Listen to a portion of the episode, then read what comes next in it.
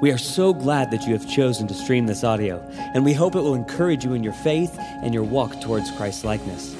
As a side note, we pray that this audio sermon is just supplemental in your relationship with Christ and in no way replaces the church you are plugged into or the pastor that God has put in your life to shepherd and care for your soul. And so, with that said, please enjoy this sermon. We have prayed that God would use it in your life.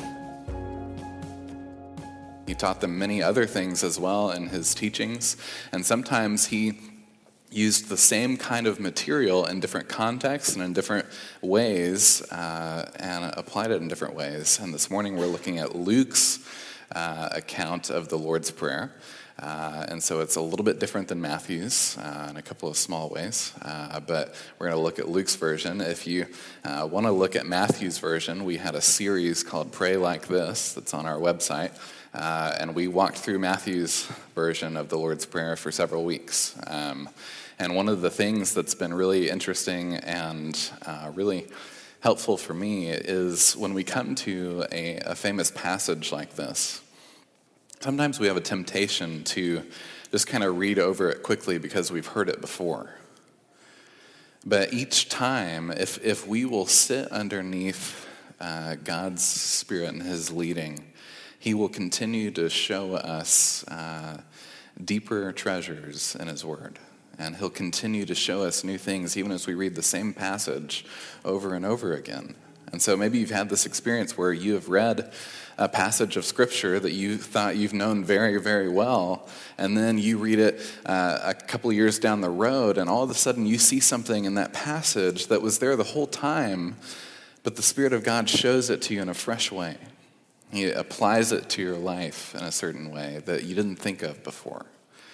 And I think oftentimes that's why it's so valuable to dive deep into the Lord's Prayer is because the Lord is constantly teaching us more about what it means to be in relationship with Him in prayer, in conversation, through this beautiful prayer that He gives us as an example. And so, as we're, as we're turning to Luke 11, I want to ask you a question.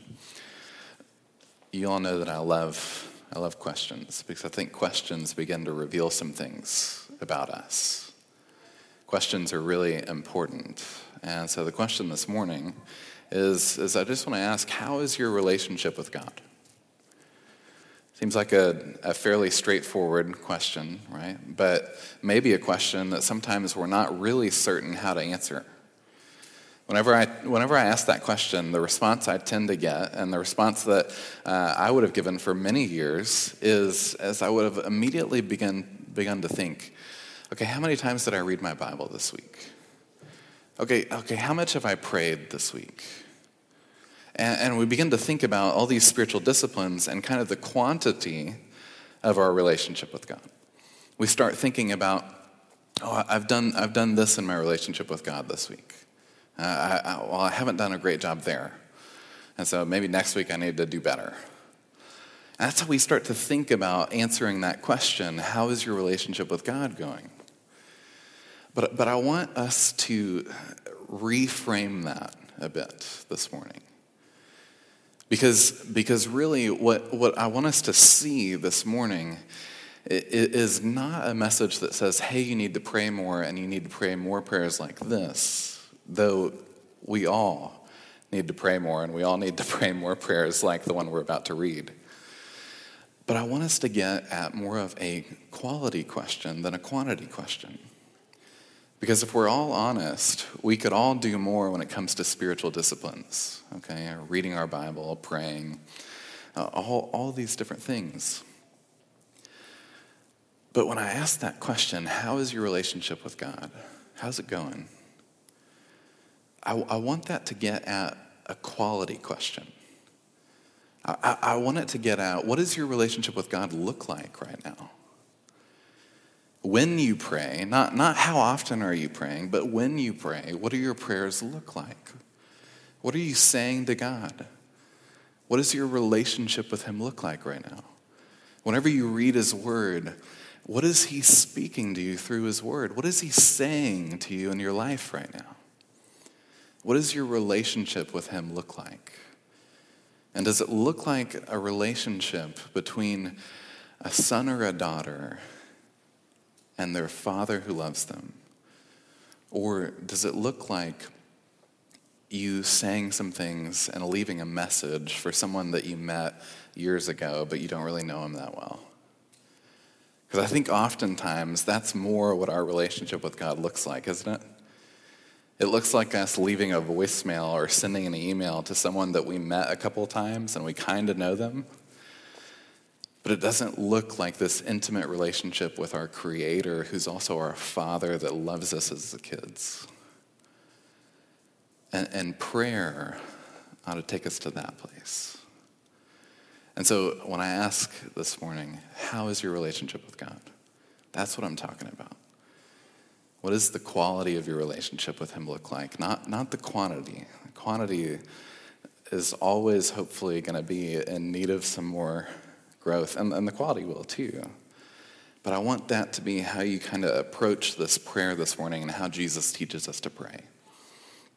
Because He's going to teach us some things that if we will allow Him to teach us and, and mold us and shape us, will vastly change and improve our quality of relationship with our Father. And so that's what we're going to look at this morning is the Lord's Prayer, and there's going to be uh, just five or six things this morning, and then we'll look at some more things that Jesus has to teach us about prayer next week in Luke 11. But here's what we read Luke chapter 11, starting in verse 1. Now, Jesus was praying in a certain place, and when he finished, one of his disciples said to him, Lord, teach us to pray, as John taught his disciples. And he said to them, When you pray, say, Father, hallowed be your name, your kingdom come. Give us each day our daily bread, and forgive us our sins, as we for ourselves forgive everyone who is indebted to us. And lead us not into temptation. Would you pray with me one more time as we dive into the Lord's Prayer? Father, we come to you uh, about the way that your Son has taught us to pray. And Lord, this morning we look at it one more time and we ask, God, would you continue to teach us this morning? Would you show us some new insights this morning into what you've spoken to us? Would you help us to grow in our relationship with you this morning? And to grow in our understanding of what prayer is, what it should look like. God, transform our hearts and our minds. Help us to draw near to you. Because you're a loving Father, and that's what you've invited us in. And so, God, we ask these things this morning in your Son's beautiful and redemptive name. Amen. Well, there's five or six things I want us to look at this morning in, in this short prayer. And you'll notice that one of the things about Luke's version is that it is a bit shorter than the version we're typically accustomed to. And so I want to just dive into what Luke presents for us this morning rather than spending time saying, okay, here's all the differences and diving into some of the things that are in Matthew's version. Instead, let's look at what Luke's trying to get us to see this morning, what the Spirit of God is trying to get us to see through Luke's words the first thing I want you to, to notice is, is Jesus was constantly praying. Okay, he, he, was, he was always uh, retreating and getting some time with his father and, and, and praying. And he was praying so often and so much, and there was such a, a quality to his, his prayer life and his relationship with his father that when the disciples are watching him, they're like, gosh, it just doesn't look like that for us. Like Jesus how do we pray? Like, can you teach us how to pray? John, we've heard that John taught his disciples to pray. And, and, Lord, we need you to teach us to pray. If you think about it, think how often do you read where Jesus was praying and then the disciples are just like falling asleep, you know? And, and how often does it remind you of your own prayer life where you're like trying to pray and then you're nodding off, you know? And, and, and, so we, we have this experience where prayer is kind of difficult for us. Prayer is a tremendously difficult thing. Uh, it, you know, it, it never ceases to, to surprise me how often I have conversations with people where they're like, Pastor Grant, I just, I, I don't like to pray with other people because I don't really know how to pray. never been taught how to pray. Like, what do you say? What does it look like? How does it work? And we all have some, some, I think, insecurities about our prayer life and our ability to pray. But I mean, good news, Jesus just kind of lays out some things for us. He, he gives us some very simple instructions and, and shows us how, how we can start to pray. And so the disciples, they see him praying. They see that there's something different about his relationship with the Father, eh, particularly in terms of his prayer life. And they say, Jesus, you've got to teach us. And I think that's this morning what, what we want to. Is we want Jesus to teach us to pray.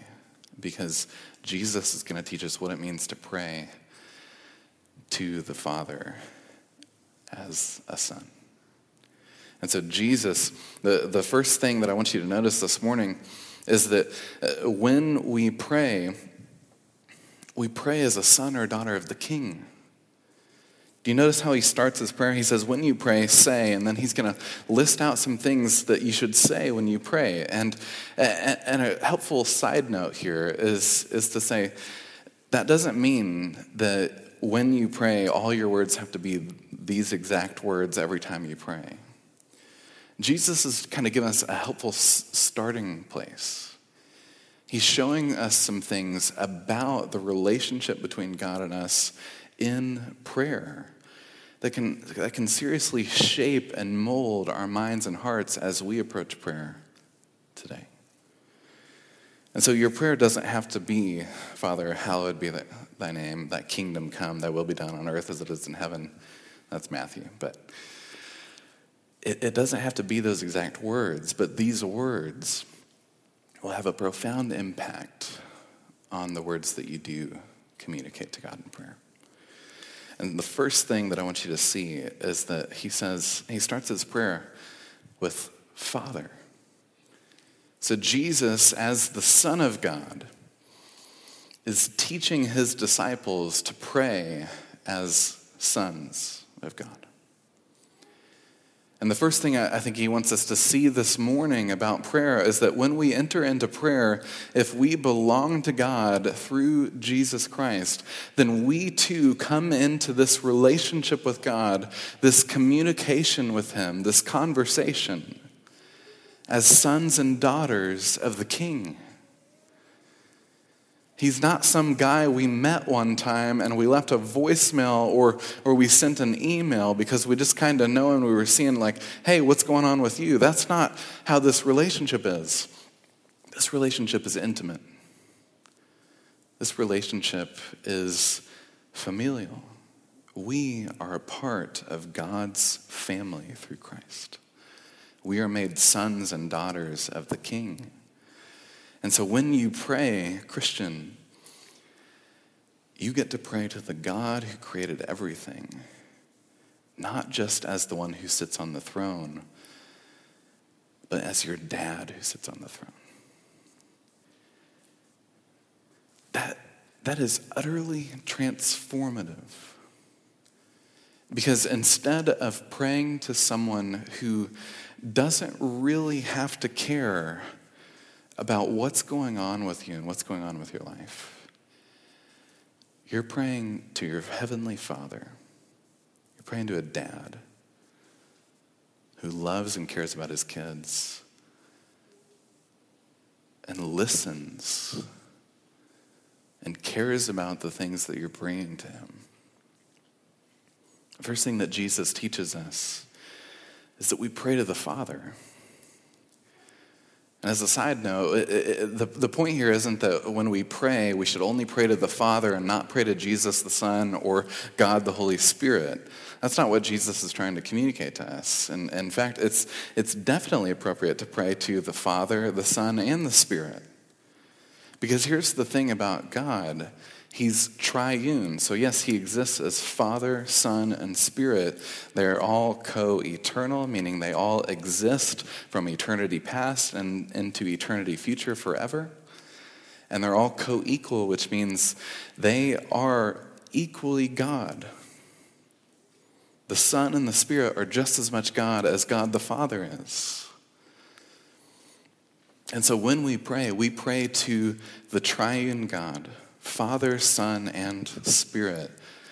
And we ought to pray to the Father, Son, and Spirit because the Father, Son, and Spirit are intimately involved with your life, with your salvation, with your sanctification and growth in Christ and with God's eternal redemptive plan in which He is redeeming and restoring not only us who trust in Christ, but all of creation, what He has made.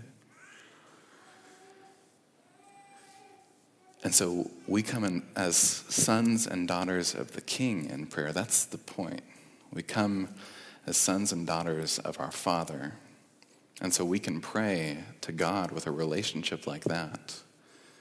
But we can certainly also pray to the Son who was sent by the Father to accomplish the work of our redemption on the cross. We can certainly pray to the Spirit of God who, every time we open up God's Word, helps us to understand what God has communicated to us and who is constantly doing the work of applying the salvation that Jesus accomplished on the cross for us and bringing about our growth in Him. And so, friends, we have this beautifully intimate relationship with the God who made us. And the dynamic of it is that He is our Father. We come to Him as sons and daughters.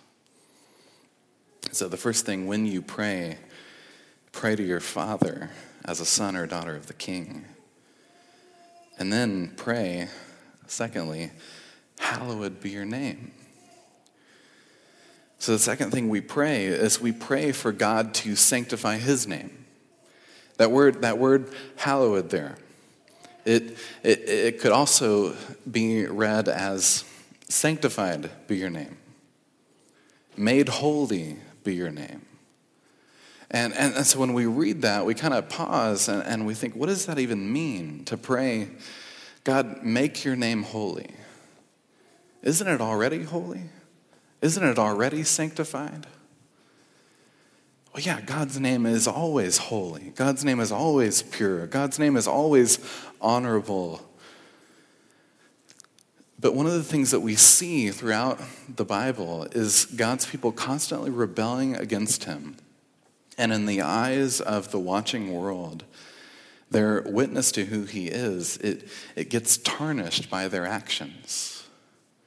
And then so God is constantly working for the sake of his own name to demonstrate who he actually is. That he is beautiful, good, true, holy, perfect, righteous, and just that He is gracious and merciful, that He always does what is right, and that He is the one from before all things and the one who will always be after all things. God is out for the sake of His name to demonstrate His glory, to make His glorious name known throughout all of creation, everything that He has made. And so Jesus, he, he, but from the beginning, of this prayer that he teaches us. He, he reorients our hearts to be theocentric or God centered. Instead of focusing in on what's happening with us first, he says, start your prayers with the God that you're praying to and what he's about. Because he's about his glorious and beautiful name. And so, if we pray alongside of that, if we pray towards that end for which God is already working, then what does that mean about our prayers? It means that the prayers we're praying are the kinds of prayers that God loves to answer. And so, when we pray this prayer, hallowed be your name, we're saying, God, I know there's a lot of ways in which even I have, in the eyes of others, tarnished the holiness and the goodness of your name and who you are. I've not represented you well, but God, would you would you demonstrate who you are? Would you make your name holy in the eyes of all of creation? Would you make it known, your glory and your goodness? In, in the book of Ezekiel, we read this about, about God he says this to a people that has rebelled against him, that has, in the eyes of the watching world, tarnished his name through their actions and their rebellion against him. And here's what he says It says, Therefore, say to the house of Israel, This is what the Lord God says.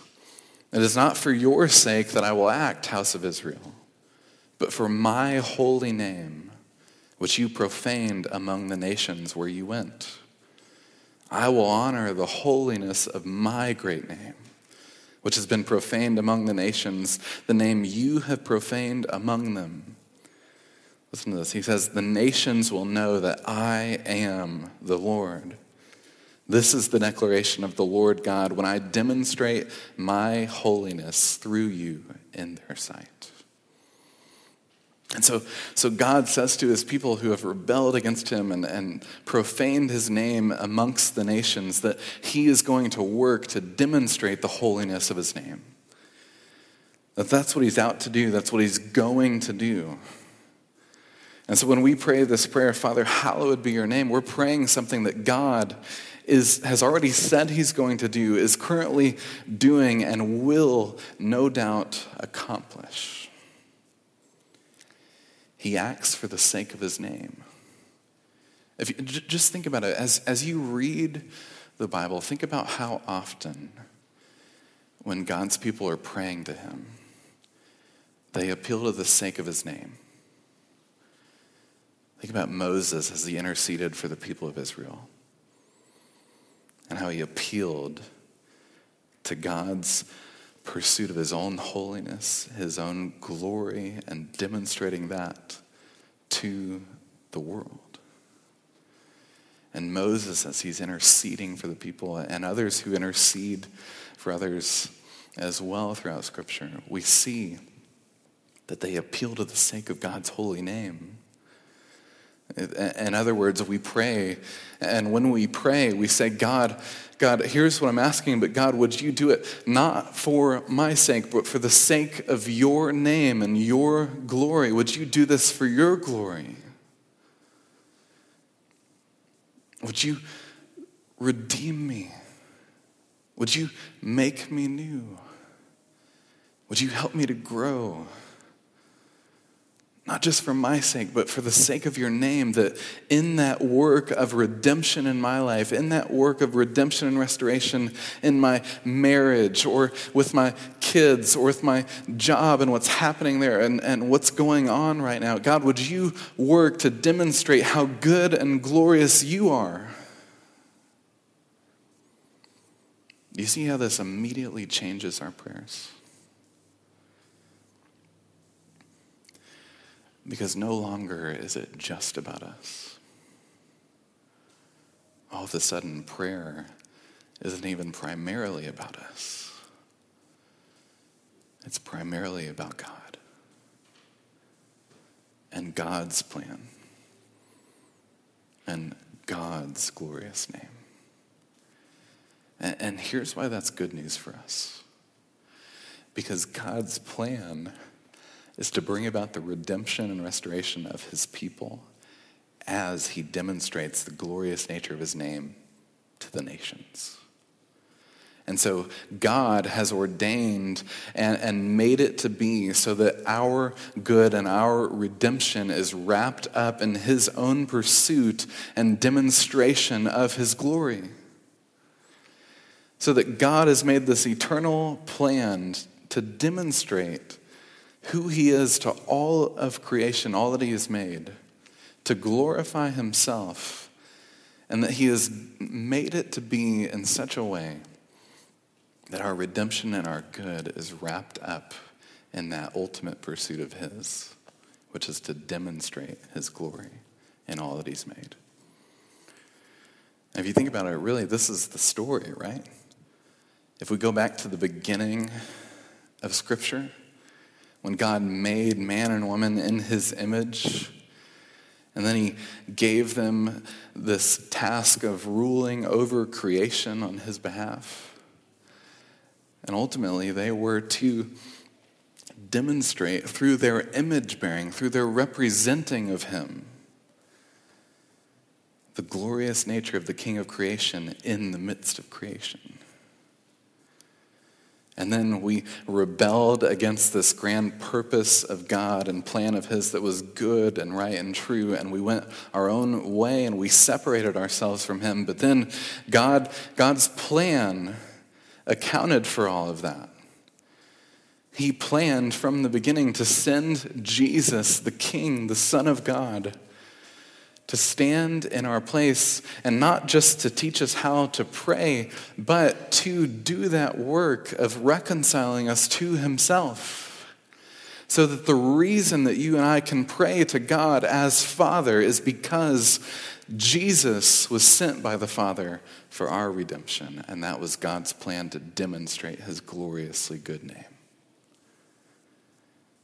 And the plan's not over, friends. God has accomplished our salvation on the cross of Christ and his resurrection and ascension. And he is currently, continually working by his powerful spirit in us to make us more like Christ, make us more like him, which then further demonstrates the holiness of his name. As he makes you and I holier his holy name gets more praise. And so when we pray for God to help us to grow in Christ, ultimately we ought to be praying this we ought, because we are praying this. Father, hallowed be your name.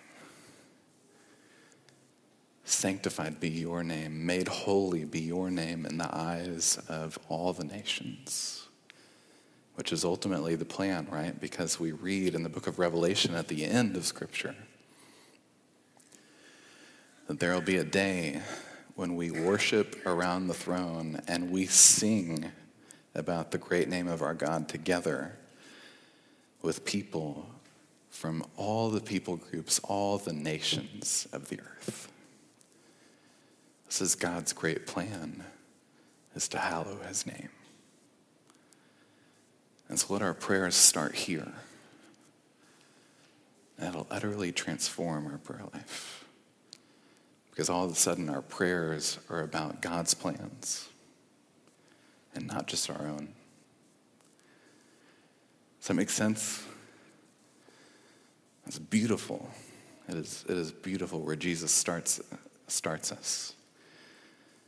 And it just keeps, it, it keeps being good. So let's, let's keep going.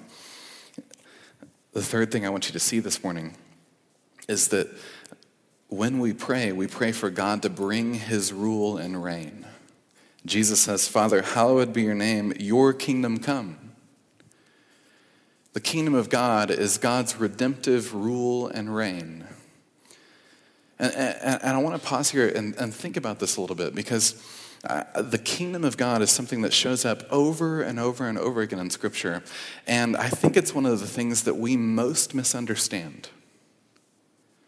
And it's one of the things that the disciples and those who heard Jesus in his day when he was walking the earth and teaching and preaching and healing the sick and doing miracles, it is one of the things that they most misunderstood as well. You see, because the conception then was that the Messiah the Savior, was going to be sent by God to establish a political kingdom on the earth, that he was going to overthrow Israel's oppressors, which at the time were the Romans. The conception was that Jesus was going to come and establish God's kingdom by a political and, and military victory. That's not what he did, is it? Yes, one, one day the kingdom of God will be fully established on earth and completed to where it will be very political. It, it will be a legitimate kingdom on earth. physically as well as spiritually. That's, that's the end. But at the beginning, as Jesus is establishing God's kingdom, where does he establish it first? The hearts of men and women and children. That's where God establishes his kingdom first. It's not this great military or political victory when Jesus comes on the scene. No, instead, God establishes his kingdom spiritually in the hearts and minds of men and women and children who come to him by faith in Christ. And so when we pray, Your kingdom come, the primary thing that we ought to be thinking about and praying for is not, and I know I'm going to, this is going to sting a little bit. It's not for America to be a Christian nation. That's not what this prayer is about. And I know in an election season, that stings a little bit deeply for some of us. Because we so badly want this country to be a place in which we can see kingdom type of virtues on display in our society. But, friends, the very nature of following Jesus in this broken world as we are ambassadors sent into a foreign land that does not understand our ways. We are missionaries. The world doesn't look like the kingdom of God. And when we pray, God, your kingdom come, yeah, one day at the end, when Jesus returns, it, it will. The, the world will be renewed and it will look like God's kingdom. But right now, we are sojourners and strangers. We are those who have been redeemed by God out of this broken world and made a part of a kingdom. And then we are sent as ambassadors and missionaries to a foreign land that is not like us, that does not like us. And so, friends, like if I if I could just plead with you and, and try to set you free from placing all your hopes in whatever presidential candidate you support. I mean, goodness gracious, it breaks my heart how often I see Christians placing their hope in Trump or Biden because it is not where our hope is found. We have a king already. And he is good, and he is just, and he is a redeemer and a friend. And, and, and, don't get me wrong, you should wisely engage in the political arena, asking God for his help and wisdom, and you should vote your conscience, and you should do all those things. All of it. It's good to do those things. But don't make that where your hope is. Because hear me when I say this, it will fail you. And you can know that just by looking at history. Because every time it's failed you, hasn't it?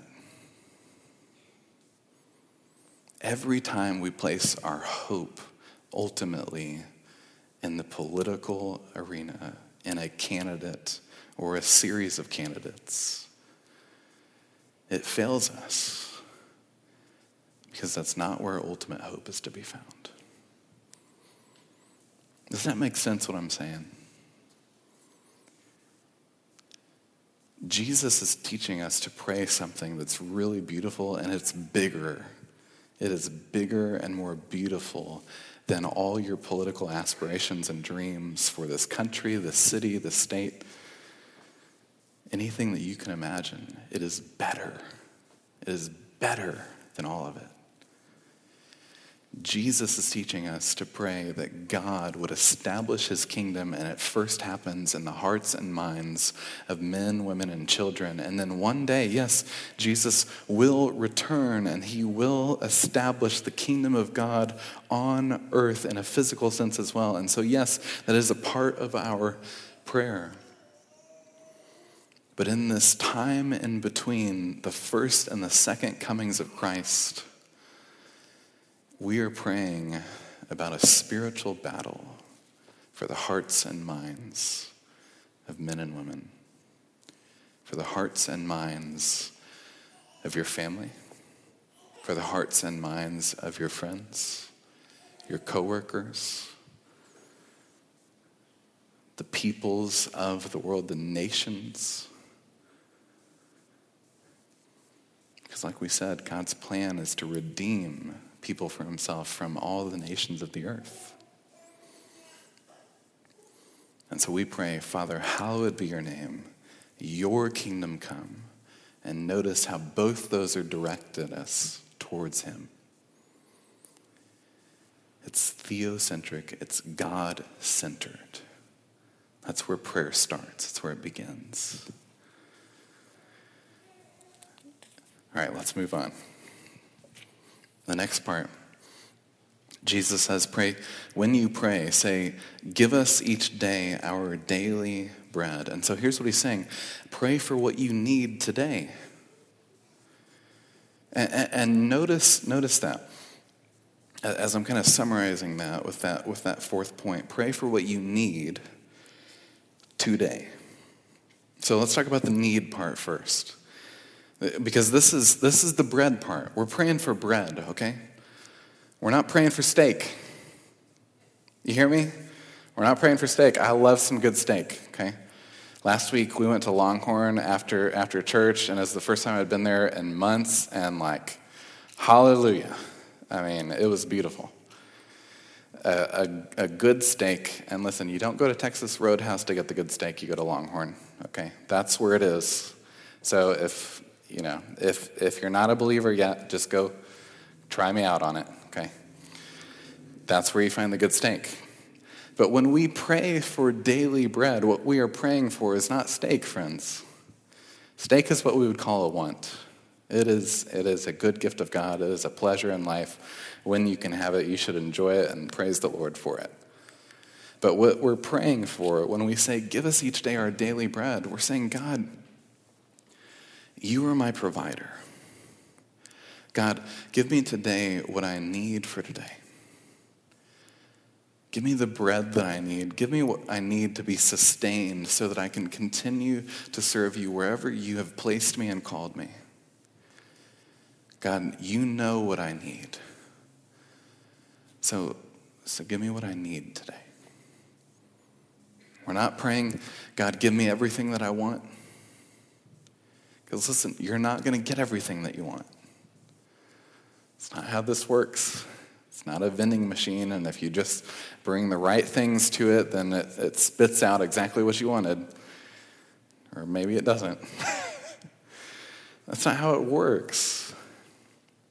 But God is a provider, He's a father, He's a king, and He loves His people, and He knows what you need better than you do. And so you can come to Him with this prayer in total confidence that He wants to and will answer this prayer. He won't always give you what you want. Sometimes He will because He's good and He's gracious. And He does that for the sake of His beautiful name, too. But He has what you need. And you can pray this prayer knowing that He is able and willing to provide what you need for today. And what you need for today may not be what you think you need for today. But even if you don't get what you think you need, He's got you. He can take care of you and He knows your needs better than you do, and He's got all the storehouses in the world to provide what you need from. So He can absolutely do it, and He's willing. And so pray for what you need, and pray for what you need today. Jesus is just repeatedly combating our constant anxiety, worry, and fear about the future. Uh, go read Matthew 6, where Jesus talks about our anxiety. And he tells us to not be concerned about tomorrow because today has enough trouble for itself. In other words, focus in on whatever God has placed in front of you today. Stop worrying about what may or may not happen tomorrow. Trust God with tomorrow by praying for what you need today. Trust God for tomorrow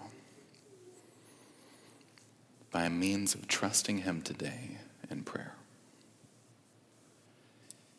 He has what you need today. He's willing to give it. And He wants you to ask. He wants you to ask. He's a loving father who loves his sons and daughters, and he's a king who has all the storehouses in the world. So pray for what you need today and trust him for tomorrow by doing that today. Five, Jesus teaches us to pray for forgiveness. He says in verse 4 And forgive us our sins, for we ourselves forgive everyone who is indebted to us. So, first of all, we have to acknowledge like Jesus just asked us to acknowledge something about us in prayer. That we need something redemptive from God. That we have a status because of our sin and rebellion against Him where we are in need of forgiveness from God. We need Him to forgive us because we cannot make up for what we've done. We can strive our whole lives to be a good person, but that never erases the bad things we've done. It's not how it works. And we know this through relationships, right? We know this.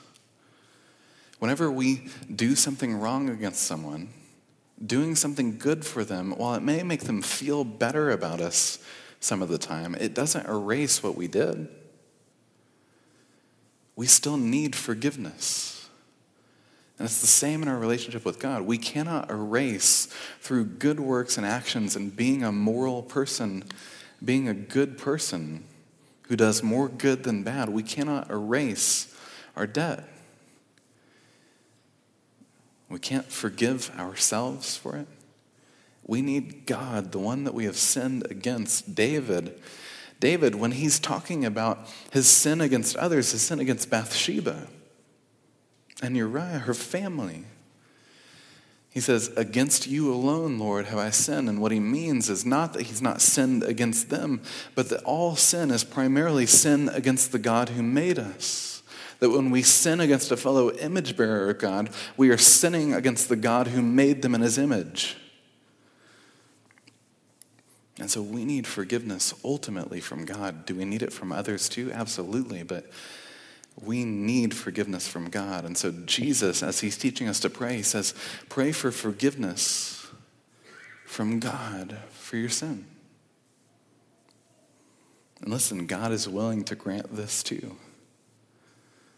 Think about it. Jesus is teaching us to pray this, and Jesus knows God is willing to grant forgiveness because Jesus is the means by which that forgiveness can be offered to us. Jesus knows as he teaches the disciples to pray this way, to pray for forgiveness, that he's headed to the cross where he's going to pay the price for them so that they can be forgiven by God. But there's the second part of the prayer that's kind of confusing for us. He says, And forgive us our sins, for we ourselves forgive everyone who is indebted to us. Everyone is a lot of people. Everyone is a lot of forgiveness. Pastor Grant, I don't know if I'm that forgiving of a person. I mean, I'm still wrestling with some, some people in my life. I don't really know how to forgive. Does that mean I can't be forgiven by God? I don't think that's the way we're meant to read this passage. Let, let me kind of frame it this way. I think what Jesus is communicating to us is that people who are forgiven by God are people who forgive others. In other words, people who understand the grace of God that is extended to us and, and receive it. We, we take it in. God extends forgiveness to us in Christ, and we, those who actually receive it by faith, by repentant faith in Jesus, who take hold of it, who understand it, they are those who also forgive those around them. There's an understanding of forgiveness here that translates. So that people who ask forgiveness for God, from God and receive it are people who forgive others around them. It's not a, hey, you, you're struggling with forgiving that person. Sorry, you're not forgiven by God anymore. That's not, that's not what this means. But your forgiveness from God will transform your heart and mind over time. And if you continue to draw near to Him, He'll teach you how to forgive. He'll teach you how to forgive those around you. I think one of the reasons that forgiveness is so hard for us is because we utterly misunderstand it. And I wish we had more time to dive into that. But we begin to think things like forgiveness means there's no consequences on earth. There's no legal or criminal consequences. There's no consequences in relationships. And, and, that's just not true. Forgiveness doesn't erase all consequences. And forgiveness also doesn't always mean complete reconciliation this side of heaven. There are times in which you will extend forgiveness to someone and they will not receive it. And so there's no reconciliation. But you've forgiven, you've extended forgiveness, and they've chosen to reject that forgiveness. And so there's no reconciliation between the two parties. And there doesn't have to be for you to extend forgiveness. And there are also times in which you will forgive, and there's maybe a sense in which you are reconciled, but really it's probably better to talk about it in terms of forgiveness but there's still some consequences for that relationship. There's still some ways in which it's going to be different. Because here's the thing about love and forgiveness they're, they're offered freely. But things like trust, trust is earned over time. And so we begin to think things like forgiveness and trust are equivalent, forgiveness and reconciliation are always equivalent uh, forgiveness and a lack of consequences are equivalent. And then forgiveness becomes extremely hard because we've made biblical forgiveness into something that it's actually not.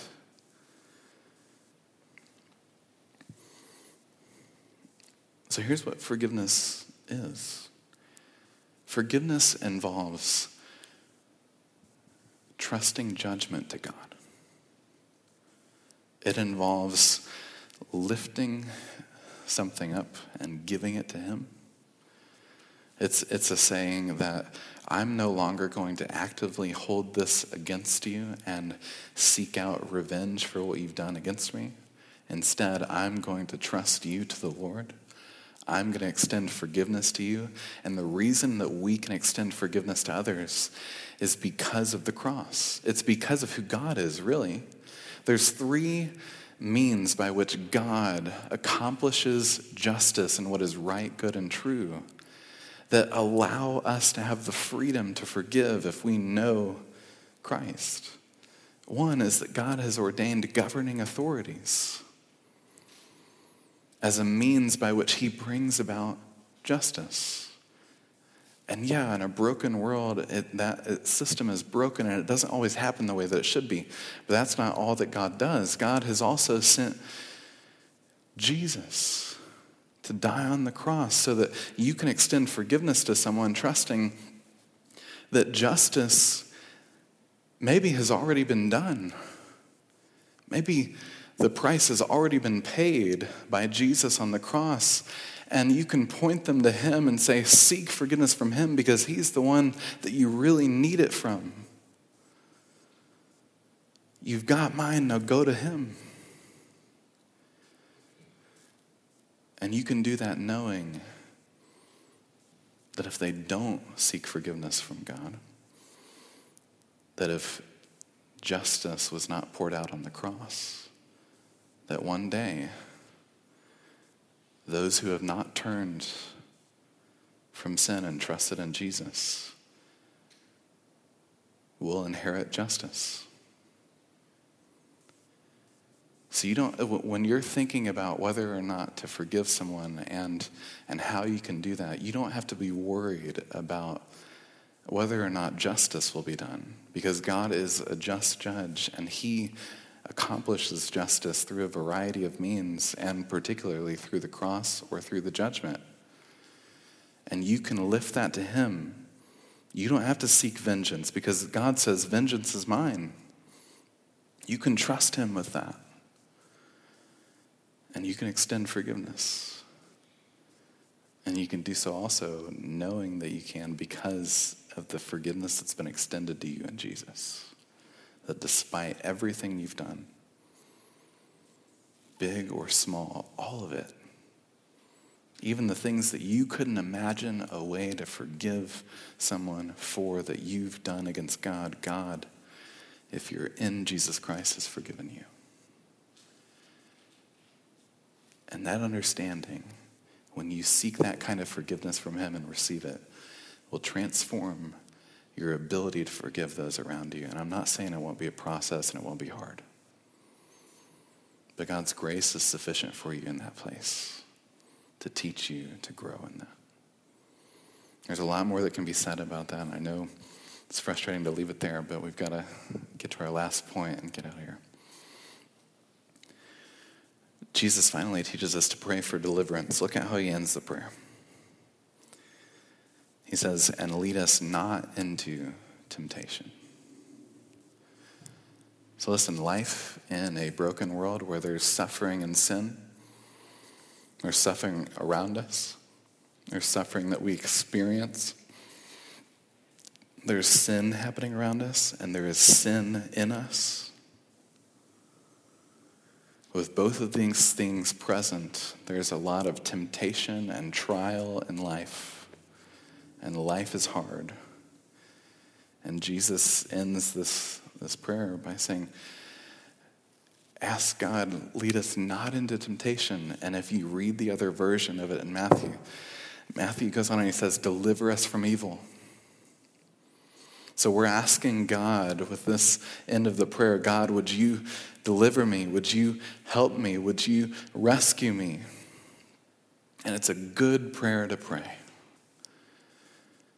And it's not contrary to how God sometimes leads us through a trial or through a place where we experience temptation. If you think about early on in the Gospel of Luke, we read that the Spirit of God drove Jesus out into the wilderness where he would be tempted by the devil.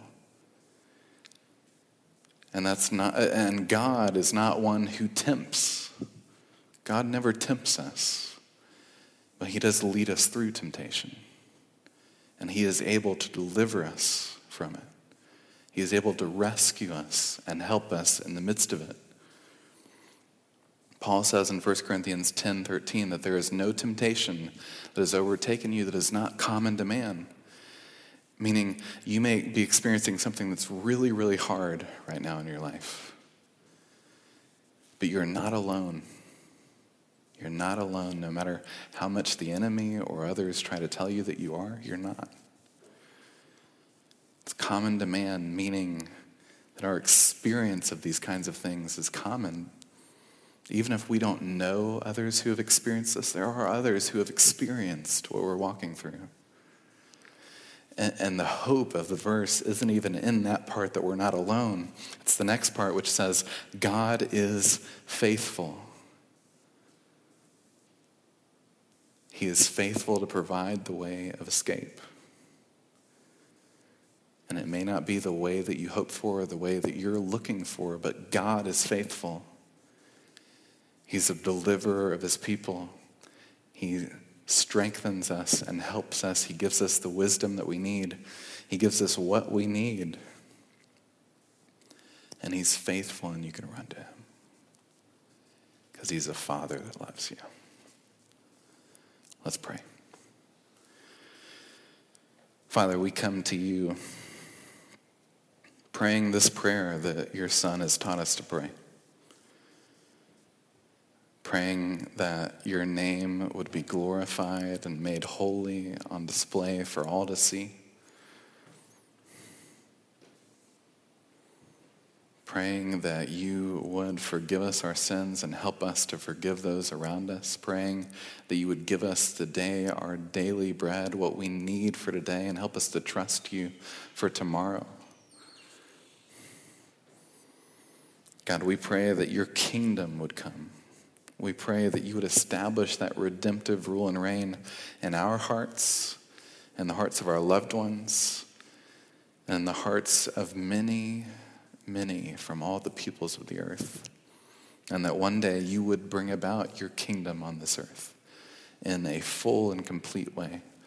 That we would see physically what you are already doing spiritually in us.